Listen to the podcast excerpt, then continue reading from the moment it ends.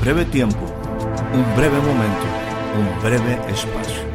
Bienvenidos, bienvenidos a una nueva temporada de voces. Soy Héctor Rocha y le pido que me permita entrar un momento en su espacio de vida. Durante los siguientes minutos deseo tratar temas que puedan ser significativos y aporten valiosa información para el desarrollo integral de su vida. Bienvenidos una vez más a nuestro espacio de voces.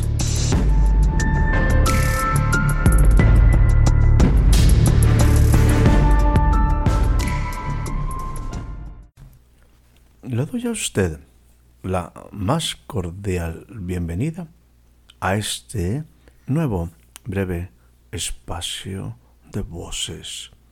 El día de hoy estaremos tomando como una escritura inicial la que se encuentra en el libro del profeta Isaías y estaremos leyendo en su capítulo número 9 a partir del versículo 6.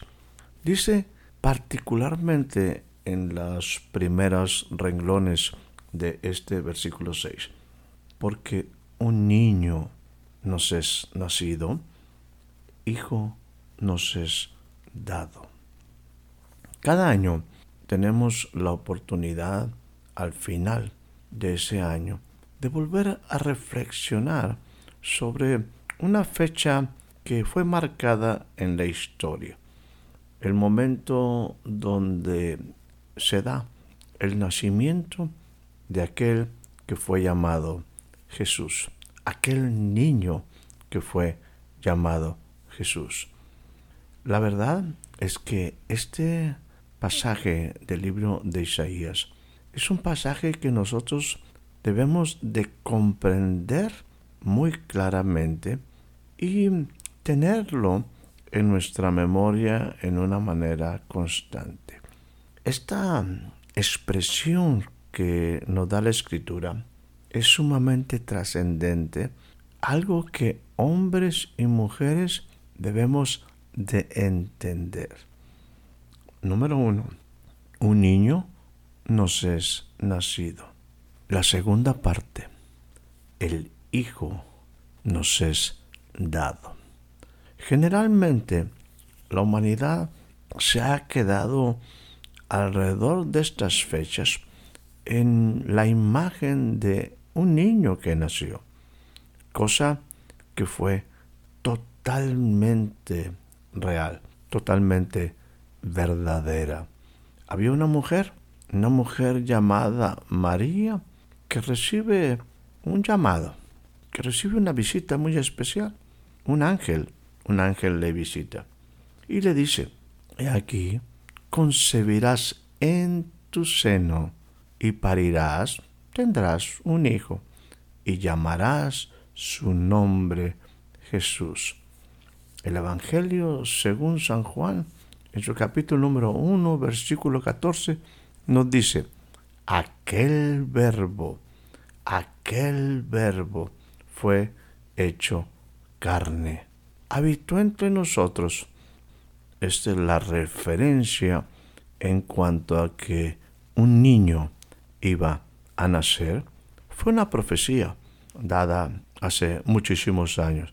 He aquí que la Virgen concebirá y dará a luz un hijo.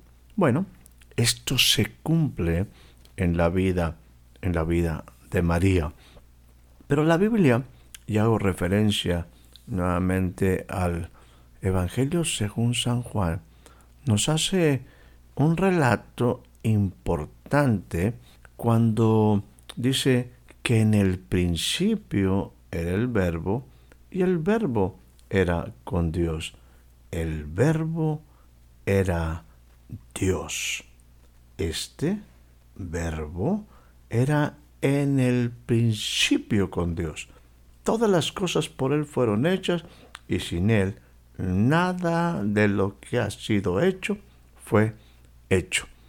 Aquí nuevamente quisiera retomar las palabras del versículo 14 del mismo Evangelio según San Juan. Aquel verbo fue hecho carne y habitó entre nosotros. Eso es en lo que ahora María se ve involucrada cuando recibe las palabras del mensajero, he aquí que tú, tu mujer, concebirás en tu seno y darás a luz un hijo, parirás un hijo, llamarás su nombre Jesús. Insisto en que cuando llegan estas fechas llamadas navideñas, que envuelven a la humanidad en colores, en personajes, en tantas diversas historias, canciones, como que la humanidad se sigue centrando o, vuelve en su mente a la imagen de un, de un niño pequeño que obviamente nació, que en verdad nació, concebido, fue engendrado no por voluntad de varón, no por voluntad de sangre, sino directamente por el Espíritu Santo en el vientre de aquella joven llamada María. María tuvo un hijo. Ese niño nació. Nació de una virgen. En muchas ocasiones, estos fin de cada año, nos vemos envueltos en esa imagen, en la imagen de ese niño. Pero la segunda parte a que hace referencia Isaías capítulo número 9, versículo 6 es que no solamente un niño nació, sino que el Hijo nos es dado. Y esto es sumamente importante, porque Él es Dios. Es lo que decía Juan, aquel verbo, aquel Dios, aquel que estaba en el principio, aquel por el cual todas las cosas fueron hechas y sin Él nada de lo que ha sido hecho fue hecho. Bueno, ese hijo no iba a nacer lo que nació, fue un pequeño, pero el espíritu del Dios eterno, del Hijo, del Verbo, nos es dado, nos es otorgado, nos es concedido. Estoy utilizando indistintamente Juan capítulo número 1, Lucas capítulo número 1, Isaías 9:6. La verdad es que el Hijo nos es dado. Es donde yo quisiera compartir en esta ocasión un poquito a ese Hijo que nos fue dado.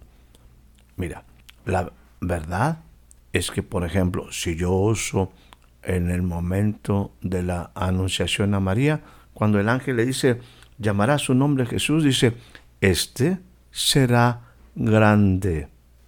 Dilo conmigo, este será grande. Por ejemplo, en el Evangelio según San Lucas, aquel hombre que esperaba en el templo la consolación de Israel, aquel hombre llamado Simeón, cuando ve al niño dice, he aquí, este niño ha sido puesto para la caída y el levantamiento de muchos en Israel y para señal de contradicción, a fin de que sean revelados los pensamientos de muchos corazones. Bueno, la verdad es que ese niño, ese niño crecía, ese niño creció, ese niño se fortaleció, ese niño llegó a ser lleno de sabiduría y siempre la gracia de Dios reposando sobre él. Jesús, según Isaías, sobre Jesús iba a reposar sobre su hombro un principado, gobierno. Su nombre, no solamente como se le dijo a María, se llamaría Jesús. Su nombre significaría admirable, consejero, Dios fuerte, Padre eterno, príncipe de paz. Lo que está diciendo Isaías en su versículo 7 del capítulo 9 es lo dilatado, lo extenso de su imperio y su paz no tendrán límite. Él se sentará en la genealogía de David, en el trono de David su padre y sobre su reino. Lo va a disponer y lo va a confirmar en juicio y en justicia. Él va a tener un reino eterno desde ahora y para siempre. Esto es lo que en un momento María también escuchaba. Este será grande. Obviamente como niño iba a crecer, se iba a desarrollar en su cuerpo, en su mente, pero llegaría a ser grande y será llamado también Hijo del Altísimo. Y el Señor Dios le dará el trono de David su padre. Y él iba a reinar sobre la casa de Jacob por siempre, y su reino no habrá fin. Bueno, eso es lo que en un momento usted y yo tenemos que entender de estos días. Claro, Jesús fue encarnado. Claro que nació un niño. Una virgen lo dio a luz. Pero en ese niño, pero en ese cuerpo, el Hijo nos fue dado. Dios se encarnó. Por ahí, en alguna ocasión comentaba, cuando cuestionaban a Jesús diciéndole, ¿quién puede perdonar pecados sino solo Dios? La gente no entendía y bueno, porque desde su perspectiva ningún hombre podía hacerse Dios. Y esa es una realidad.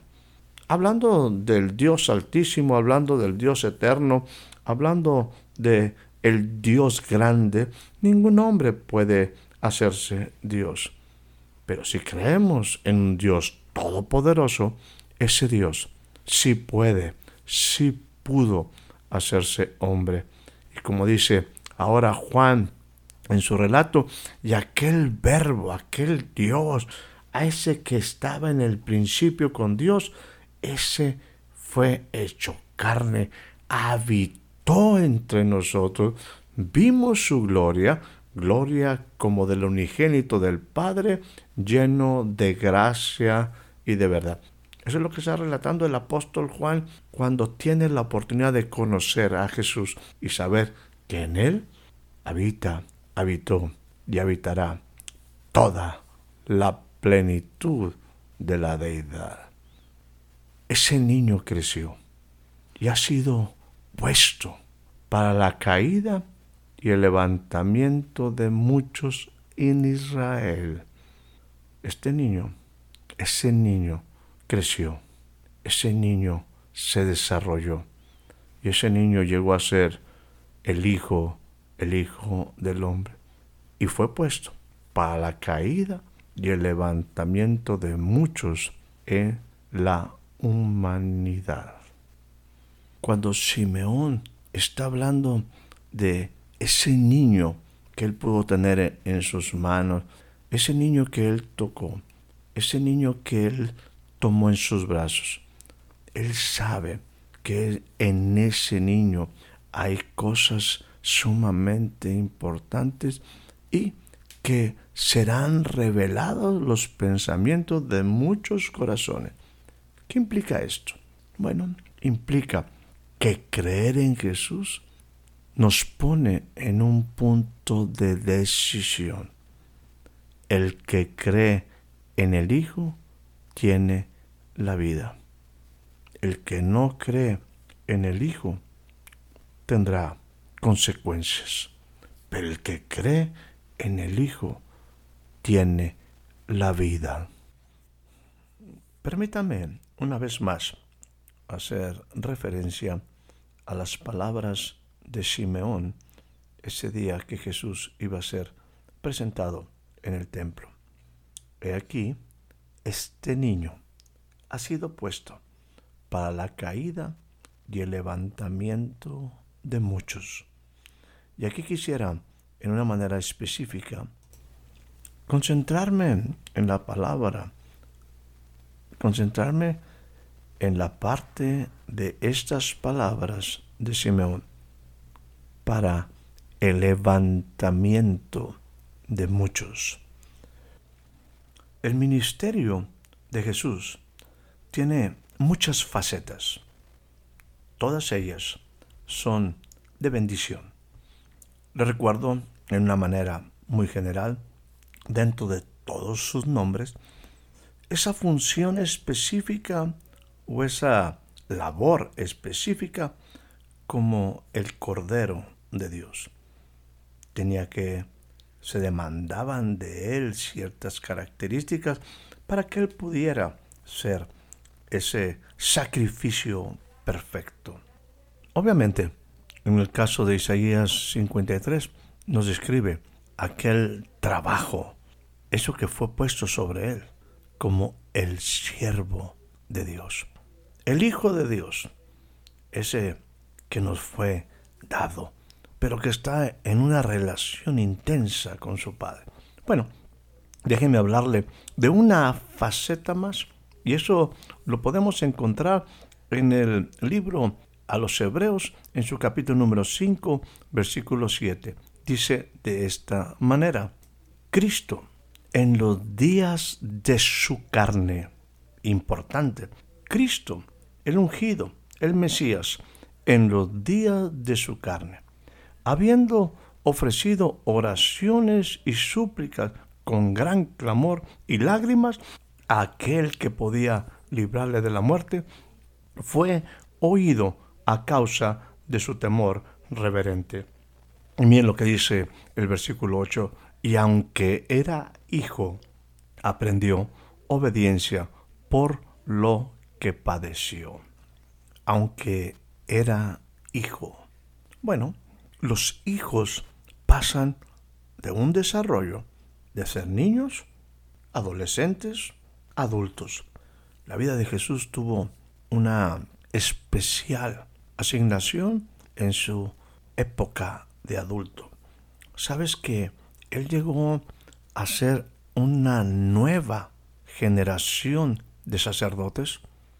Bueno, déjame decirte, dice la palabra, y me refiero al libro de Hebreos de esta manera, porque convenía que tuviéramos tal sumo sacerdote. Tal sumo sacerdote nos convenía, refiriéndose a Jesús. Sus características, santo, inocente, sin mancha, apartado de los pecadores y hecho más sublime que los cielos. Él no tiene necesidad cada día, como aquellos sumos sacerdotes, de ofrecer primero sacrificios por sus propios pecados y luego por los del pueblo. Porque esto Él lo hizo una vez para siempre, ofreciéndose a sí mismo. Aquí la palabra, en el siguiente versículo, hace referencia a la antigua orden sacerdotal que venía en la línea de Aarón. Esto se instituía conforme la ley.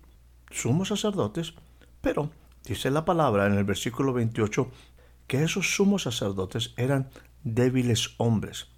Pero la palabra del juramento, posterior a la ley, hizo al Hijo hecho perfecto para siempre.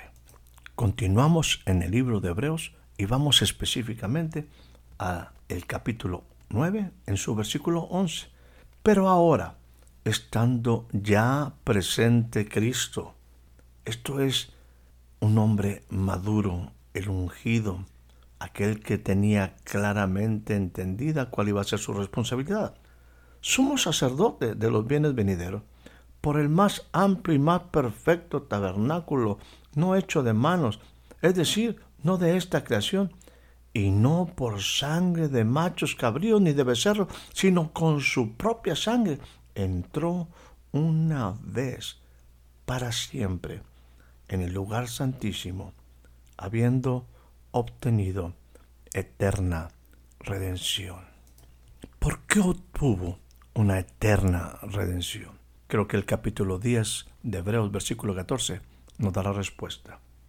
Porque con una sola ofrenda, Él mismo hizo perfectos para siempre a los santificados. Esta función no la hizo un niño. Esta función la hizo el Hijo, ese que fue desarrollado por el Padre. Él, con su propia sangre, hizo perfectos a los santificados. Él está para el levantamiento de muchos.